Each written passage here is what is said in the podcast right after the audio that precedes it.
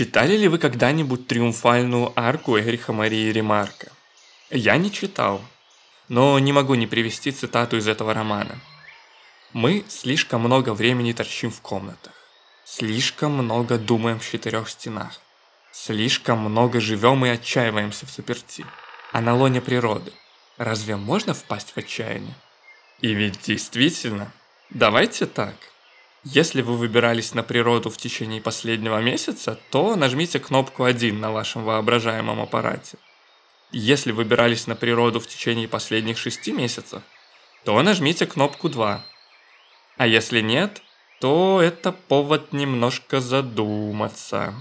Мы, конечно, безумно рады, что вы решили посетить наш выставочный проект, и будем рады видеть вас и на следующем. Но давайте договоримся.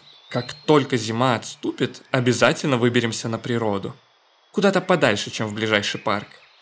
Хотя зачем откладывать? Можно прямо в ближайший выходной. Как известно, в природе черпали и черпают вдохновение многие художники. Интересно, какими же глазами на нее смотрит искусственный интеллект? Давайте дадим ему в руки кисти. Передать текстурное масло на холсте еще немного проблематично, как вы понимаете. Хотя и такое возможно, если бы мы подружили наши нейросети с 3D принтером. А пока мы попросили искусственный интеллект ограничиться только акварельными красками. Давайте будем честными, именно в этом разделе было бы очень легко ошибиться в том, кто же создал эти работы.